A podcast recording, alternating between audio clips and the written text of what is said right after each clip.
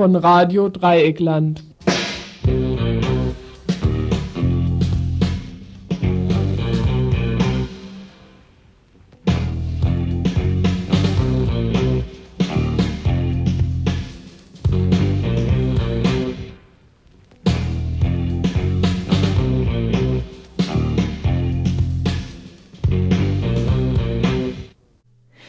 Hört das Tagesinfo vom 31. August 1992.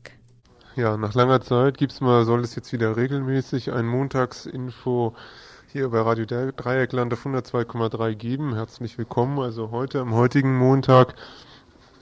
Die Themen äh, sind noch, äh, die Themen stehen jetzt mittlerweile schon. Es war den ganzen Tag über ein bisschen unsicher, ob wir noch wirklich die Sendung so richtig voll kriegen oder ob es halt wieder nur ein montags ein Info mit viel Musik geben wird.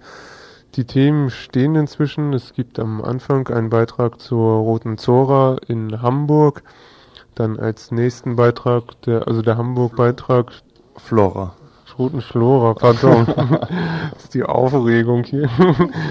zur Roten Flora in Hamburg ein längerer Beitrag, der wahrscheinlich so um die 20 Minuten gehen wird.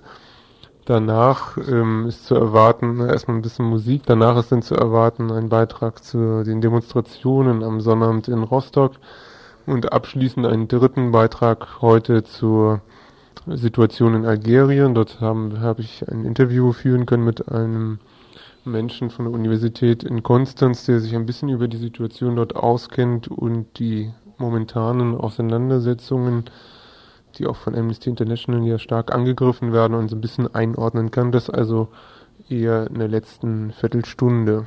Und am Ende gibt es dann noch die Veranstaltungshinweise, einige wenige Hinweise auf das Programm von Radio Dreieckland. Jetzt noch die Telefonnummer im Studio, wie immer die 31028 und am Anfang drei kürzere Meldungen.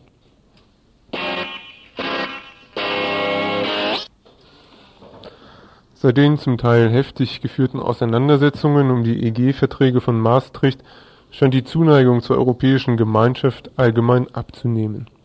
In der Schweiz sind nach neuesten Umfragen bereits über 50 Prozent der Bevölkerung gegen einen Beitritt in die Europäische Gemeinschaft und auch in Frankreich wird die Anti-EG-Stimmung zunehmend massiver nach den letzten Meinungsumfragen dürfte sich bei dem Referendum über die Maastrichter Verträge am 20. September eine Mehrzahl der Franzosen und Französinnen gegen Maastricht aussprechen. Damit es dazu nicht kommt, bemüht sich zurzeit nicht nur ein Riesenaufgebot an französischen Nobelpreisträgern, Schriftstellern und Sportlern, von den Politikern mal ganz zu schweigen, Volkes Meinung doch noch für Maastricht einzunehmen auch Freiburgs SPD-Oberbürgermeister Böhme hat sich in die französische Pro-Maastricht-Schar eingereiht. Von, von, dem sozialistischen Bürgermeister von Mulhouse und seinem Amtskollegen in Colmar angesprochen, erklärte sich Böhme bereit, die Befürworter und Befürworterinnen zu unterstützen. Wann und wo seine Kompetenz in Sachen Maastrichter Verträge, wann und wo Böhme seine Kompetenz in Sachen Maastrichter Verträge feilbieten wird, ist noch nicht bekannt. In Kürze mehr dazu.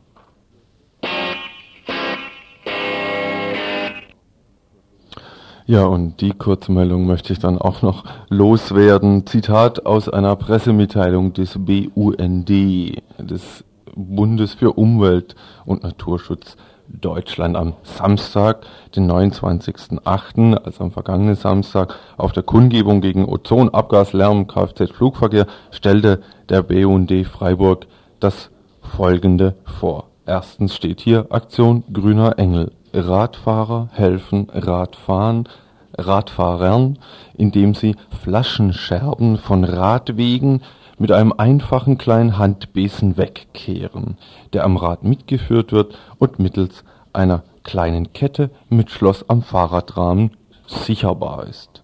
Das Ganze ist am Rad des Erfinders zu besichtigen. Das Ganze war zu besichtigen. Eine andere weitere interessante Aktion des BUND ist die, die da heißt Kilometer sparen. 30 Prozent weniger die Klimaschutzaktion zum Mitmachen.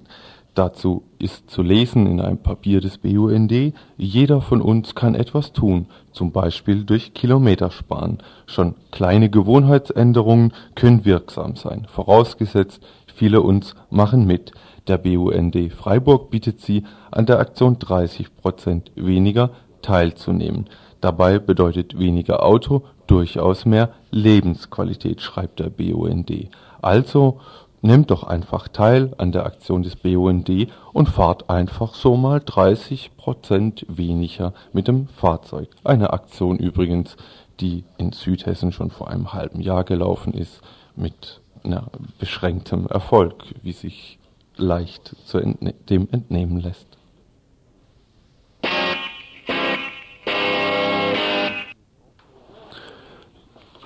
Nicht nur, wenn es um den Aufbau einer europaweiten Polizeistruktur geht, wie sie derzeit in Aufbau ist, blickt das deutsche Bundeskriminalamt über die bundesdeutschen Grenzen hinaus. Hans-Ludwig Zachert, Chef des Bundeskriminalamtes, entdeckte im nicht näher definierten Ausland den Begriff von der elektronischen Aufklärung, und der gefiel ihm so sehr, dass er damit am liebsten das hässliche Wort Lauschangriff ersetzt haben möchte. Lauschangriff sei nämlich ein emotional aufgeladener Begriff und schade nur der Sache, also der Diskussion um die notwendigen Mittel bei der Bekämpfung der organisierten Kriminalität. Im Ausland dagegen spreche man richtigerweise schon lange von elektronischer Aufklärung. Ergo, in Zukunft wird niemand mehr abgehört, sondern nur noch elektronisch aufgeklärt. 200 Jahre nach Kant, der Sieg der Aufklärung.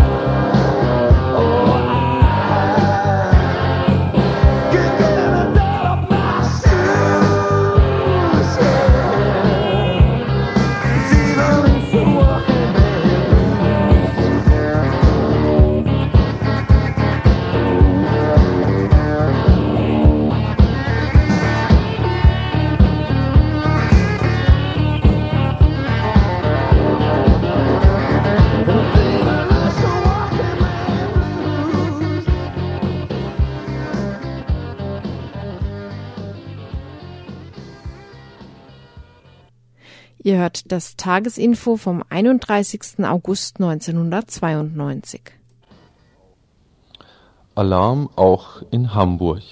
Noch ist in Freiburg von einem autonomen Zentrum nichts in Sicht. Noch hat niemand den Betreibern des Crash die Schlüssel für den Keller aus den Händen genommen, in dem lediglich der Anspruch, Geld zu verdienen, verwirklicht wird. Der Stadt und ihren Ratsfraktionen ist eine Disco auch viel lieber als ein ihrer Kontrolle entzogenes Zentrum. In Waldkirch wird der Aktion Jugendzentrum gerade versucht, den Garaus zu bereiten. Nicht viel besser sieht es im Land aus. Auch in anderen Ländern kämpfen bestehende Zentren ums Überleben. Ein solches Zentrum im Hamburger Schanzenviertel ist jetzt wieder stark in Diskussion. Die Stadtentwicklungssenatorin Hamburgs hat dem Plenum der Roten Flora Verhandlungen angeboten oder besser gesagt angedroht. Wenn nach sechs Wochen kein Ergebnis vorliegen sollte, so erstmal die Frist, dann droht unter Umständen eine Art Abriss.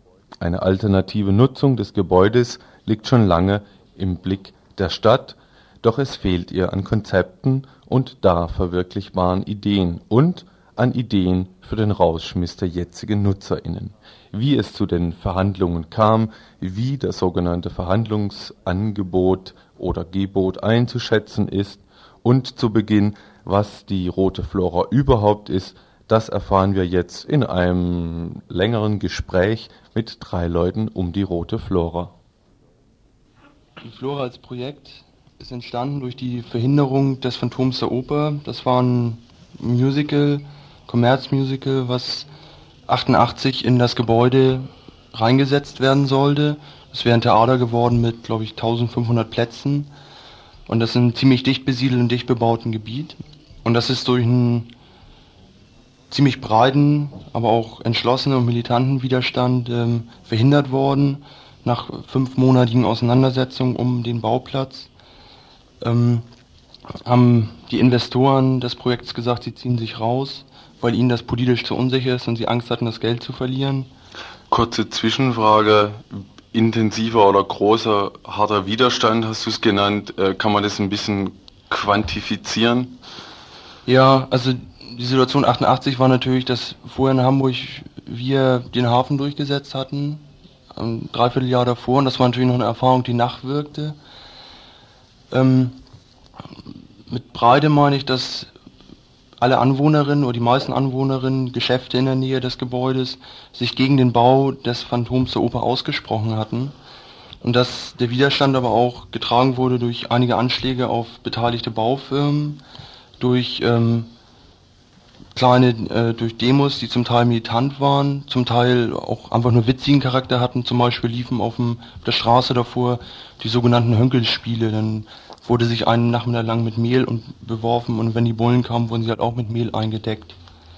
Und äh, so in, insofern hatte der, der Widerstand eine relative Breite halt von vielen Unterschriften gegen das Projekt bis halt äh, direkten Aktionen. Das war 88. Das war 88, ja.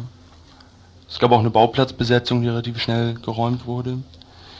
Na, und nachdem sich im Herbst 88 halt klar war, dass das Musical sich rauszieht, weil eben die Investoren äh, gesagt haben, dass sie nicht mehr bereit sind, das Projekt mitzufinanzieren, stand da halt eine Ruine. Das Phantom der Oper ist dann bittererweise ein Kilometer weiter an einer relativ großen Straße gebaut worden, was nicht verhindert werden konnte. Es wurde versucht dazu auch noch zu mobilisieren, das gipfelt aber eigentlich nur bei der Eröffnung 91, nee, 90, im Juni 90 in einer ziemlich großen Aktion, direkten Aktion vor dem Theater und einer recht witzigen Stimmung in der ganzen Stadt, wo die Bullen eher mal keinen Plan hatten.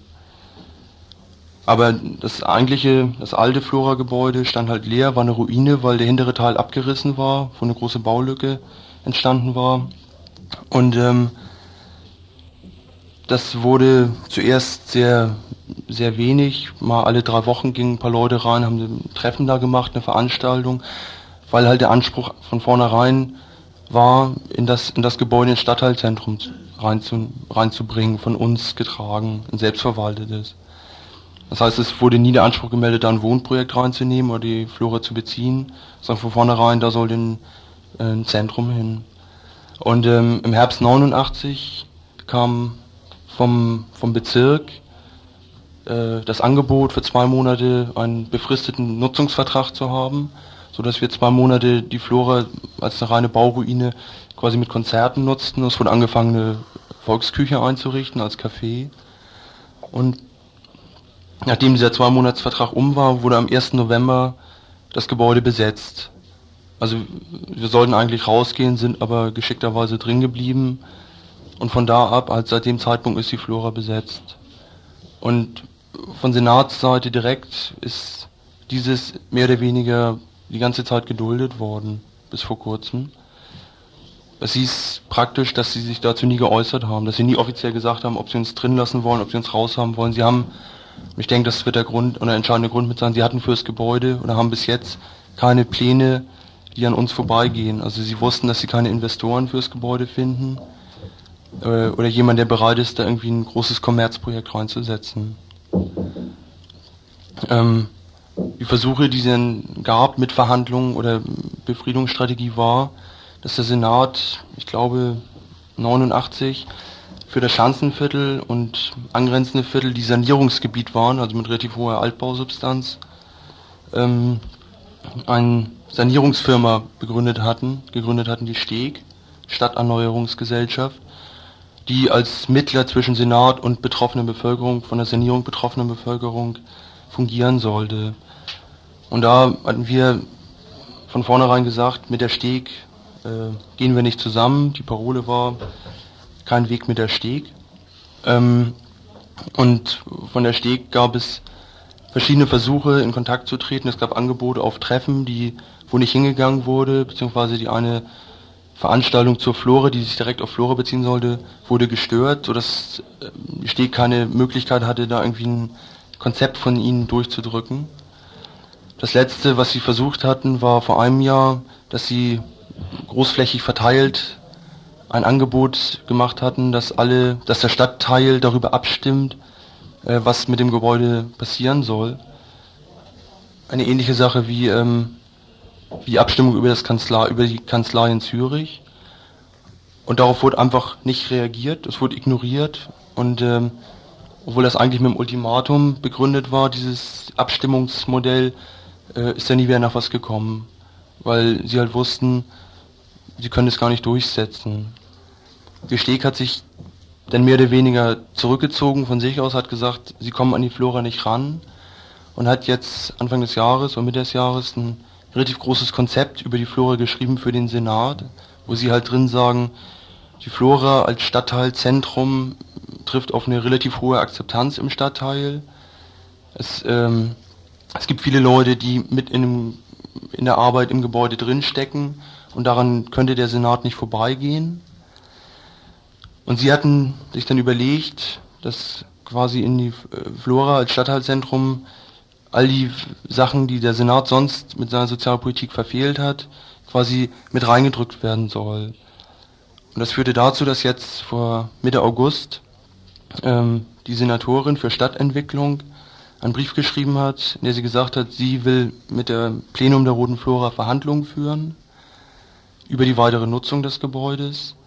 Und ähm, ihre Vorstellung wäre, dass in den oberen Teil des Gebäudes eine Kindertagesstätte und Altenbegegnungsstätte reinkommt und die unteren Räume von den jetzigen Trägerinnen weiter genutzt werden können. Und wer hat das Angebot nochmal gemacht? Das Angebot äh, hat die Senatorin für Stadtentwicklung, Traude Müller, gemacht. Und dazu musste man vielleicht kurz sagen, dass dieses Amt für Stadtentwicklung oder diese Senatorenstelle ähm, vor zwei Jahren eingerichtet, vor anderthalb Jahren eingerichtet worden ist. Traute Müller gehört zum linken SPD-Flügel und hat auch eine gewisse Aushängefunktion als, als äh, linksliberale Vertreterin der, der Sanierungspolitik. Ähm, und es, es passt in, also es gibt in Hamburg einen ständigen Kompetenzgerangel zwischen der Baubehörde und dieser neuen Stadtentwicklungsbehörde. Und die Baubehörde gehört eher zu der Hardliner-Fraktion, die bei fast allen Projekten, zumindest der Senator, bei fast allen Projekten für Abriss gestimmt hat. Jetzt aktuell beim Pinersberg, dessen Abriss vor einer Woche begonnen hat.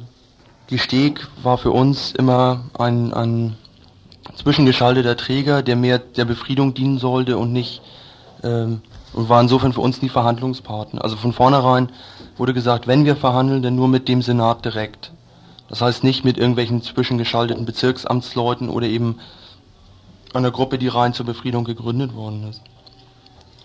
Ähm, natürlich ist der Senat oder die Senatspolitik in Hamburg meistens auf Abriss gesetzt. Also die, Hafenstraße versuchen sie seit äh, zehn Jahren wegzukriegen.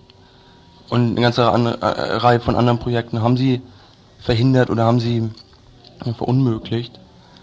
Und ähm, das ist momentan zur aktuellen, oder der Innensenator Hackmann hat selbst mal gesagt, dass er eigentlich jede Woche im Senat anmahnen würde, dass die Flora zu räumen sei, weil er befürchten würde, dass sich da ein Unruhepotenzial verfestigen und weiterentwickeln würde, was er zerschlagen haben will. Und das ist ein bisschen Spekulation, aber zumindest scheint sich im Moment eher die Senatsgruppe durchzusetzen, die versucht über Befriedungsangebote und Integrationsangebote Widerstand äh, zu verwässern, aufzusaugen. So. Welche Rolle spielen denn die zahlreichen Kriminalisierungsversuche und Repressionen gegenüber Leute der Roten Flora oder gegenüber der Roten Flora im Allgemeinen auf die Verhandlungen jetzt? Also mir geht es schon so, dass ich denke, äh, dass der Staat erreicht hat, Leute abzuschrecken, sich massiv auch zu wehren oder äh, sich Gedanken zu entwickeln, wie Mensch sich gegen diese Repression auch wehren kann, dass diese Repression, genau wie sie angelegt ist, Leute abschreckt, Leute auch ängstlich macht, so und sich nicht wehrt. Aber das ist nicht der einzige Punkt, warum es auch im Moment zur Flora oder zu anderen Projekten nicht große Initiativen gibt oder dass wir auch nicht in der Offensive im Widerstand sind. Das hat nicht nur was mit der Repression zu tun, das ist ein kleiner Teil dessen, sondern viel mit Desorientierung und die Sachen, die vielleicht auch die meisten schon wissen und auch immer wieder hören und dass das zusammengehört und dass die Repression nur wieder ein Teil dessen ist. So und dass die auch wieder nur aufgehoben werden kann in den kollektiven Diskussionen als kollektives Gefühl, dass Repression gegen alle gemünzt ist und deswegen auch nur von allen getragen werden kann. Und sie haben es mit der Repression halt geschafft, Leute auch wieder zu vereinzeln. Und das schwächt natürlich auch die Position der Flora in den letzten Jahren oder dass sie auch darauf eingehen muss, Verhandlungen jetzt zu führen. So. Plus aber, dass es auch ein Eingehen ist, um auch wieder Perspektiven zu finden. Also nur in einer, in einer Situation eine Ruine zu haben, total Schwierigkeiten zu haben, sie auch zu füllen, ist das vielleicht auch wieder ein Schritt ja, zur Perspektive, wenn man sich überlegen muss, was macht man da eigentlich, in welche Form gehe ich zur Verhandlung, um da was rauszukriegen. Ja, stoßen die Vorschläge der Stadtentwicklungssenatorin bei der Roten Flora jetzt also vollkommen auf Ablehnung? Ja, das ist richtig. Also na natürlich ist es so, dass unsere Verhandlungspositionen, die momentan noch auch ziemlich im Diskussionsprozess sind, die also noch nicht völlig festgesteckt hm. sind. Aber ganz klar ist, äh, das Angebot mit Kindertagesstätte und Altenbegegnungsstätte vom Senat als staatliche Projekte dann reingedrückt in die Flora, um da in dem Moment auch eine Spaltung drin zu haben. Das ist nicht hinnehmbar. Und es ist auch nicht hinnehmbar oder auch nicht akzeptabel, äh, dass der Senat daraus ein, ein Staatsprojekt macht mit bezahlten, bezahlten Sozialarbeitern. Sondern weiterhin wollen wir das selbst verwalten und selbst ähm, als autonomes Zentrum weiter nutzen. Die Stadtentwicklungsgesellschaft hat vor kurzem eine Untersuchung in Auftrag gegeben und dabei ist dann rausgekommen, dass ein Stadtteilkulturzentrum im Schatzenviertel nur dann akzeptiert würde von der Bevölkerung, wenn es auch in Zusammenarbeit mit der Roten Flora entsteht. Und das ist dann aber eben wieder, also genau dieser Trick, dass ähm, wahrscheinlich demnächst die Zeitungen wieder titeln werden, linke Chaoten gegen Kindertagesstätte und alten Gegnungsstätte, was darin geplant ist. Also dass ähm, das eben so von hinten dann überrollt werden soll und aber nicht mehr gesehen wird, dass es eben wirklich darum geht, eigene Sachen äh, miteinander zu entdecken und zu verwirklichen. Hm. Das, das, würde ja ziemlich platt klingen. Hätte das eine Auswirkung, so eine Argumentation, äh, sogenannte Chaoten gegen Kindertagesstätte? Kann ich mir nicht vorstellen, ja. dass das irgendwo auf Widerhall stößt. ja, es war so dieselbe, derselbe Trick eigentlich bei dem Flora-Park, wo Sozialwohnungen hingebaut worden sind wofür diese Sozialwohnungen mehr Geld veranschlagt worden ist als irgendwo anders in Hamburg. Also wo normalerweise so eine bestimmte ähm, Geldsumme Grenze ist, wo gesagt wird, das ist zu teuer für Sozialwohnungen. Und im Florapark wurde es überschritten. Und es wurde natürlich verschwiegen, dass andere ähm, Grundstücke ganz in der Nähe von der Stadt freigegeben wurden für, Luxusbe für Luxusbebauung. Und die Zeitungen haben aber eben tituliert, linke Chaoten gegen Sozialwohnungen. Also da, da, damals äh, hieß es zum Beispiel, es gab dann, äh, sind wir rumgegangen und haben bei den meisten anliegenden äh, Geschäften, die haben unterschrieben, dass sie gesagt haben, sie wollen den Florapark behalten. Und daraus haben die Zeitungen gemacht, wir seien hingegangen, hätten zu den Geschäftsinhabern und Inhaberinnen gesagt, äh, ihr unterschreibt, wir schmeißen euch die Scheibe ein. Und dann tauchte in, zumindest in der bürgerlichen Presse in Hamburg halt die Gleichsetzung auf autonome, wenden faschistische Methoden an oder sind Faschisten.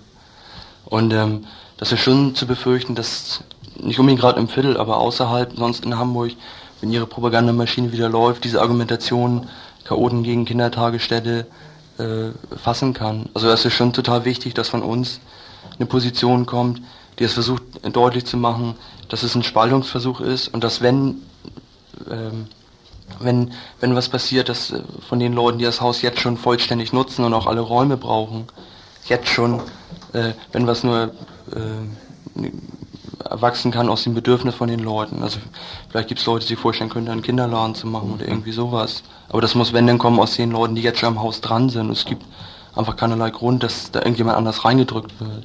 Also welche Rolle spielen denn die Medien? Hat deren Desinformation denn irgendeine Auswirkung auf die Meinung der Bevölkerung oder gar auch eine Auswirkung auf die Senatsentscheidung? Würde ich schon sagen, ja, weil das sagt alleine schon der Name. Wir sind ein Stadtteilzentrum, das bedeutet, wir setzen uns hauptsächlich erstmal mit Menschen im Stadtteil auseinander. So, und unsere Medien greifen auch nicht so weit über, dass sie im Bergedorf erscheinen oder in Wandsbeck oder in Lohbrügge. Und da sind natürlich die Medien des Senats irgendwie auf jeden Fall da und da werden ihre Sachen auch durchgepowert. Und das ist dann, ja, die Meinung dieser Bürger zählt dann auch, die erstmal keinen Kontakt zu uns haben und wir auch nicht zu ihnen und dadurch auch erstmal keinen miteinander kennen oder sie uns verstehen könnten. So, und wenn man in den Zeitungen liest, Ilse H. aus Wandsbeck sagt, die Chaoten müssen weg, so, dann zählt das erstmal in der Stadt. Aber es sagt niemand aus dem Schanzenviertel, die Chaoten müssen weg. Das taucht dann aber nicht auf. Also das Information läuft da und funktioniert halt auch. Und die Entscheidung fällt dann im Endeffekt der Senat, der sich ja nicht nur aus dem Schanzenviertel, aus Leuten aus dem Schanzenviertel zusammensetzt. Ja. Steht ihr in dem Zusammenhang in irgendeiner Art von Zeitdruck oder lasst ihr euch da reinversetzen? Also das, das Gesprächsangebot äh, endet mit dem, dass innerhalb von sechs bis acht Wochen was kommen muss. Also Verhandlungen beginnen sollen, sonst würden sie anfangen mit der Bebauung. Ja, was Ergebnis denn? steht da sogar, ne? Oder also, Ergebnis sogar. Äh, sie schreibt, dies wäre jetzt der absolut letzte Versuch, irgendwie mit der Flora zu verhandeln. Und in Wirklichkeit ist es der erste. Und gleichzeitig ist eben so dieses Limit da drin, in sechs bis acht Wochen hat ein Verhandlungsergebnis zu stehen, sonst Abriss oder beziehungsweise Nutzung Kindertagesstätte, was natürlich einer Räumung gleichkommen würde. Und bis jetzt ist von uns gekommen nur der eine Satz, dass wir halt bereit sind, mit, mit ihnen zu verhandeln. Und da ist bis jetzt noch keine Reaktion gekommen. Was ist denn jetzt von eurer Seite aus notwendig zu tun? Also erstmal ist ganz klar, dass es keine Geheimverhandlungen oder Chincherei mit dem Senat gibt, sondern dass eine Position und Forderungen aufgestellt werden, die für alle nachvollziehbar sind und ähm, die dann auch transparent verhandelt werden. Und andererseits ist uns genauso klar, dass wir auch zur Durchsetzung unserer Forderungen ähm, wieder einen Druck auf der Straße brauchen, also eine Öffentlichkeit, eine Kampagne dazu, die sagt, Flora, so wie sie jetzt ist, so wie sie jetzt getragen wird, soll der Senat absichern und mehr nicht. Es gibt auch aus anderen Stadtteilzentren ähm, die Ansage, dass wenn, wenn es um die Flora ernst wird, dass sie sich dazu verhalten wollen, weil sie sagen, äh, aus ihrer Erfahrung und Anspruch als Stadtteilzentren wollen sie, dass die Rote Flora auch so genau in dieser Form erhalten bleibt und weitergeführt wird. Und da denke ich schon, dass sich eine Öffentlichkeit erstmal erzeugen oder herstellen lässt über einige Zeitungen, über ähm, Unterstützung in ein liberales Spektrum rein, zumindest das, was davon noch existiert. Und natürlich gehören da auch zu, für mich zumindest, Aktionen, Demonstrationen zur Unterstreichung dessen, äh, was unsere Forderungen sind. Ja, ich denke, die Forderung wird sein, so wie, wie ich das denke, wie sie es durchsetzen wird, äh, auf dem Plenum wird sein, die Sanierung soll bezahlt werden und mehr nicht. Also keine festen Stellen oder keine laufenden Kosten. Und wir auf jeden Fall unabhängig vom Senat, weil jeder Pfennig vom Senat irgendwie wird sie dazu bringen, irgendwie zu sagen, sie wollen Einfluss. Und das machen wir nicht mit. Nach meiner Vorstellung reicht es natürlich auch nicht aus, nur zu sagen, wir wollen nur die Flora als Stadtteilzentrum. Natürlich geht es auch darum, deutlich zu machen, dass in der Flora versucht wird, andere Strukturen aufzubauen, äh, ein, Leben zu organisieren, Selbstverwaltung zu organisieren, Selbstorganisierung, was natürlich sich auch ganz klar abgrenzt gegen, gegen diese Gesellschaft, äh, die auf Profitorientierung und Maximierung aufgebaut ist. Und natürlich ist die, äh, ist die Flora auch ein für Hamburg wichtiges Zentrum für die autonome und linksradikale Bewegung. Und auch dafür brauchen wir sie als ähm, Zentrum und Ausgangspunkt von verschiedensten Aktionen.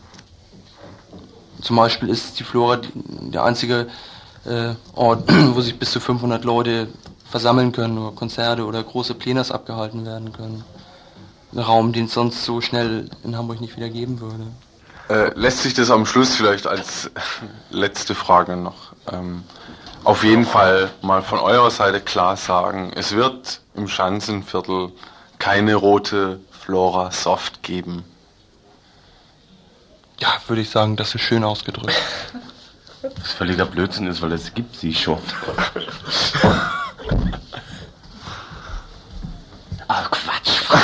also, eine rote Soft, finde ich gut. Ihr hört das Tagesinfo vom 31. August 1992.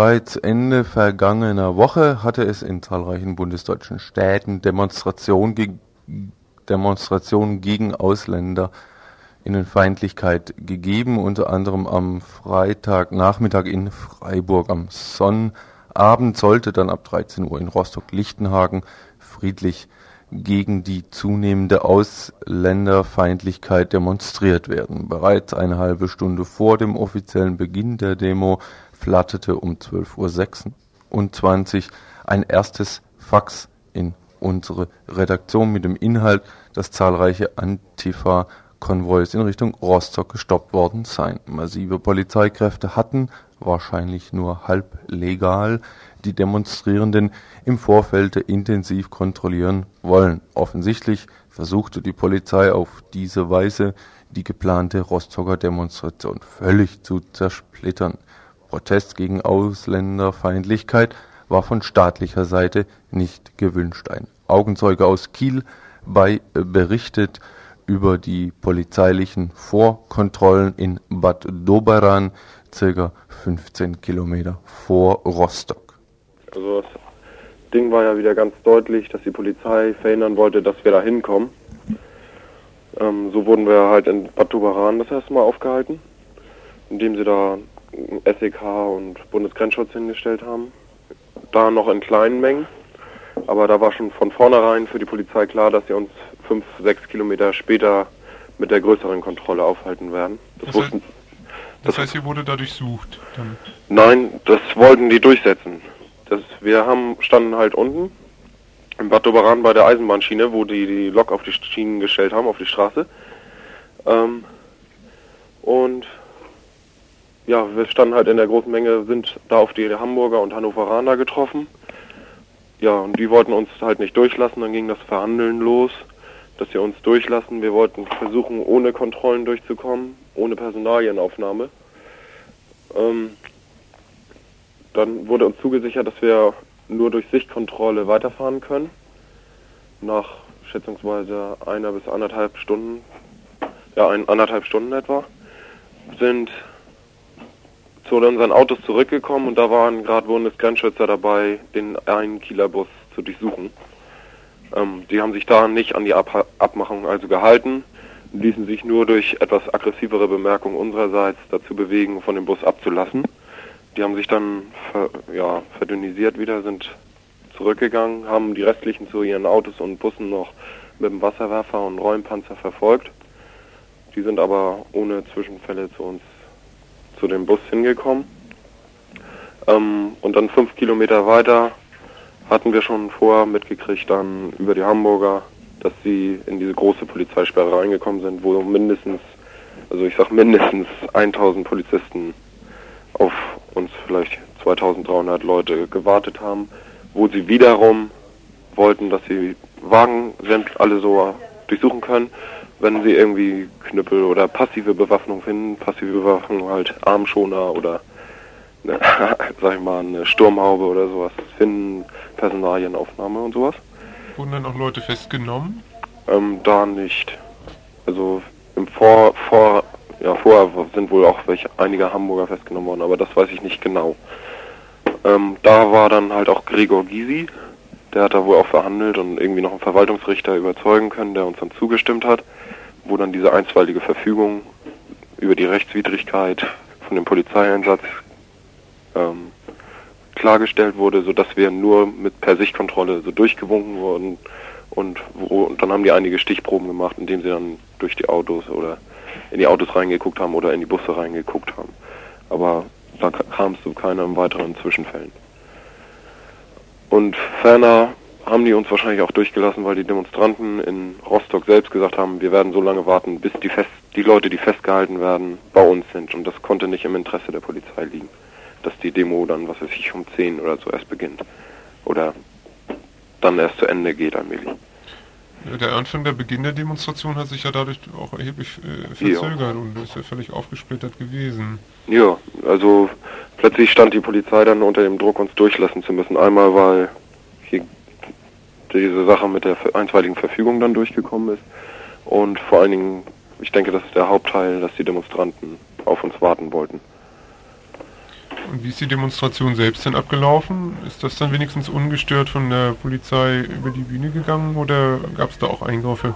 Ähm, Angriffe gab es nicht, die haben nachher zur Abschlusskundgebung ein bisschen provozieren wollen, aber darauf wurde dann von Demonstrantenseite nicht eingegangen, weil nur ein Interesse darauf bestand, diese Demo friedlich zu verla verlaufen zu lassen.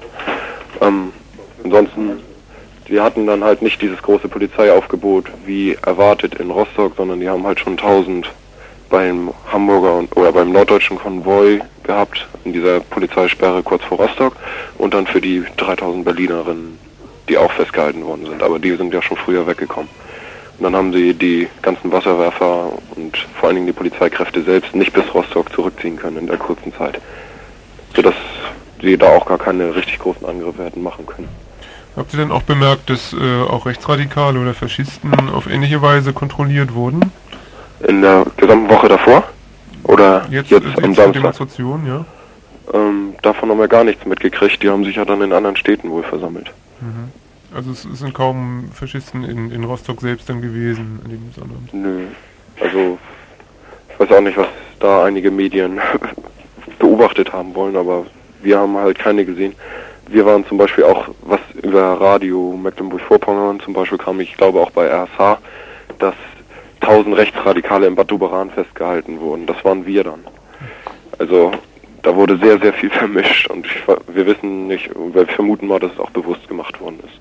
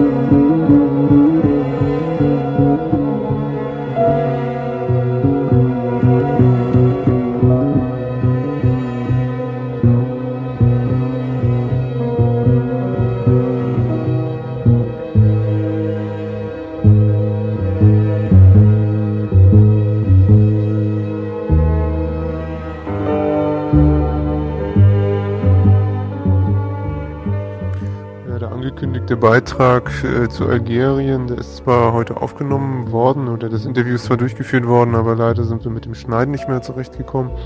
Das heißt, dass der Beitrag heute leider nicht laufen kann. Er wird aber ganz sicher morgen Abend in Dienstagsinfo dafür dann gesendet werden.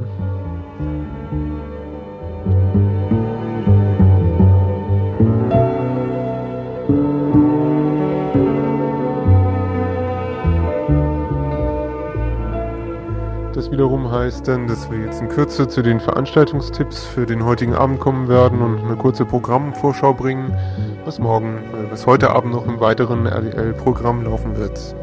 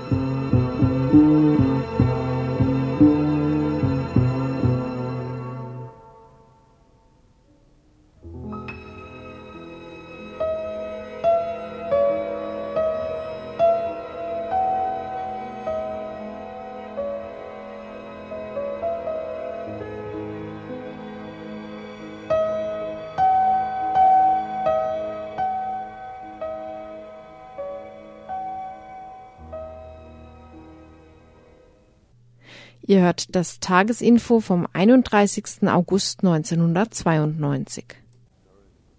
Das war Keith Jarrett, wird es nachher noch weiter zu hören geben. Runes hat das Ganze geheißen. Es geht noch länger, das Stück. Gehen wir aber jetzt raus, weil wir jetzt zu den Programmhinweisen und den, zu den Veranstaltungshinweisen kommen. Im Programm von Radio Dreigland, Montag, 31. August, ist zu hören nach dem Info ab 19 bis 20 Uhr der Regionalfunk aus Emmendingen. Ab 20 Uhr bis 21 Uhr ebenfalls eine Stunde die Sendung Global 3000, das wohl hoffentlich nicht globale Umweltmagazin. Es gibt eine Sendereihe biologische, biologischer, es ist, macht mir immer wieder Probleme, das auszusprechen, Determinismus, Teil 5, Krankenkassen und Genomanalysen. Neben mir steht ein Redakteur, Du kannst vielleicht kurz nochmal für diejenigen, die die ersten Reihen Sendungen nicht gehört haben, erklären, was unter biologischem Determinismus zu verstehen ist. An sich kann man sich das aus dem Wort, aus den beiden Wörtern ableiten. Biologie, darunter wird verstanden an sich nur die Gene, ein sehr reduktionistisches Weltbild, was dahinter steht. Und Determinismus heißt im Endeffekt determiniert bestimmt. Das heißt, damit ist gemeint, die Gene bestimmen das Verhalten oder die Menschen im Allgemeinen. Hm. Und heute Abend geht es um Krankenkassen und Genomanalysen. Ähm, worum wird es dann genauer gehen? Die Frage ist, inwieweit die Erkenntnisse aus den Genomanalysen umgesetzt werden. Und da gibt es eine Möglichkeit, zum Beispiel, dass Leute, die sogenannte genetische Krankheiten haben, mehr zahlen müssen für Krankenkassen oder gar nicht aufgenommen werden. Und in den USA gibt es dazu eine Studie, und die werden wir vorstellen und auch hier aus Freiburg zwei Leute zu Wort kommen lassen, die was zu erzählen haben. Mhm. Kann man denn auch da einsteigen, ohne dass man jetzt die anderen drei Folgen gehört hat? Ich glaube ja. Ja, wunderbar. Dann hören wir noch. Hast du, glaubst du, du hast jetzt die Hörer und Hörerinnen neugierig gemacht, dass sie heute Abend da reinhören auf 20 Uhr? Mal schauen, wie die Resonanz sein wird. Ja, gut. Also das Ganze heute Abend in Global 3000 Umweltmagazin von 20 bis 21 Uhr. Und morgen um halb eins wiederholt. Wunderbar, hat gerade noch gereicht mit dem Einwurf ab 21 Uhr heute Abend die Musiksendung von Reggae, afrikanischer Musik, Blues und Soul bis um Mitternacht. Soweit mal die Programmhinweise von Radio Dreikland.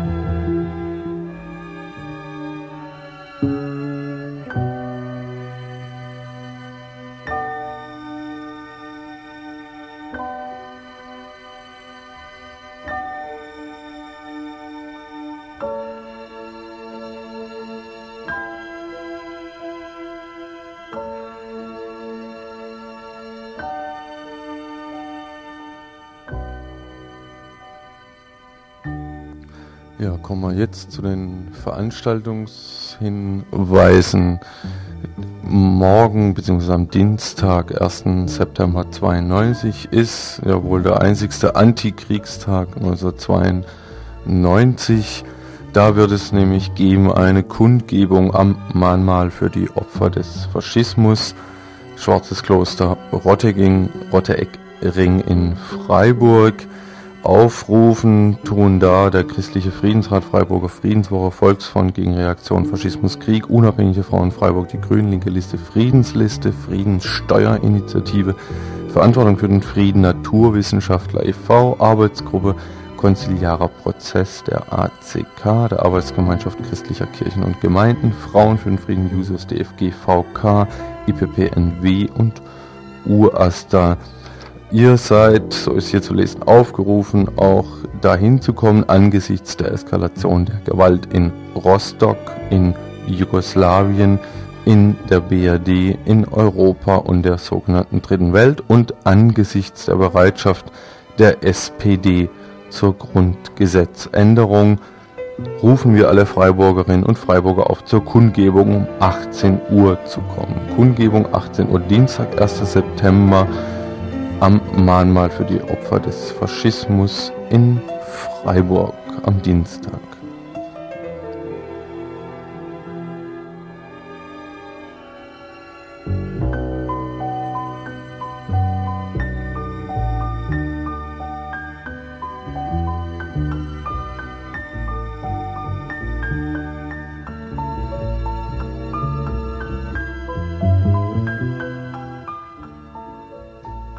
Ebenfalls anlässlich des Antikriegstages gibt es eine Veranstaltung am Donnerstag, den 3. September 92 um 20 Uhr im RC im Radikaldemokratischen Zentrum in der Egonstraße 54 im Stühlinger in Freiburg. Eine Veranstaltung, die da heißt Jugoslawien, welche Interessen verfolgt die BRD? Es sprechen Vertreter des Rüstungsinformationsbüros, des Südbadischen Bündnisses gegen Abschiebungen, Saga und ein Redakteur der Zeitschrift Politische Berichte zu den Themen, zu den inneren Ursachen der Krise in Jugoslawien und den Interessen der BRD, direkte und indirekte Waffenlieferungen aus der BRD nach Jugoslawien und zur Lage der jugoslawischen Flüchtlinge in der BRD. Das Ganze am Donnerstag, 3. September, 20 Uhr im RC, im Radikaldemokratischen Zentrum in Freiburg.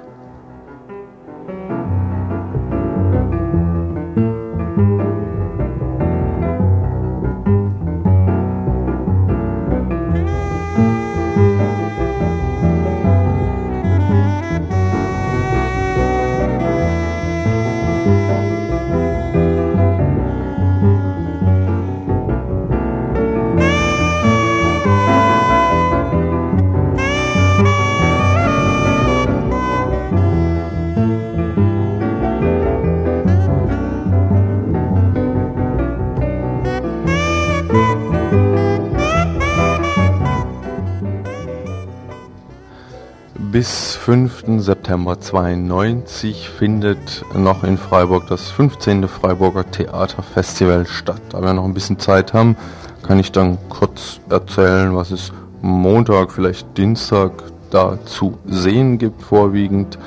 Und zwar Montagabend 20 Uhr Mind Art Brain Disco Atemnetze von und mit Axel Brück um 20 Uhr. Die Theater AG des Freiburger Berthold Gymnasiums How Now? Einigermaßen teuer, macht da auch Programm. Und am Dienstag im Freiburger Theater, wie übrigens die Theater AG des Freiburger Battle-Gymnasiums auch, heute um 20 Uhr. Am Dienstag um 20 Uhr im Freiburger Theater. Großes Haus.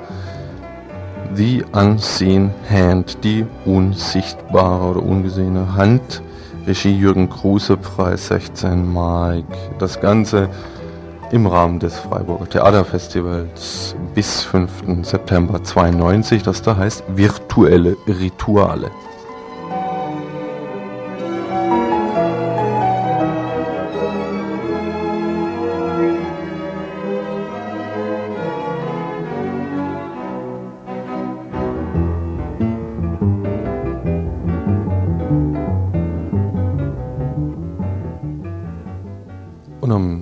Mittwoch übrigens, der uninteressanteste Hinweis, aber naja, ähm, Mittwoch spielt der erste FC St. Pauli gegen Freiburg, Mittwochabend.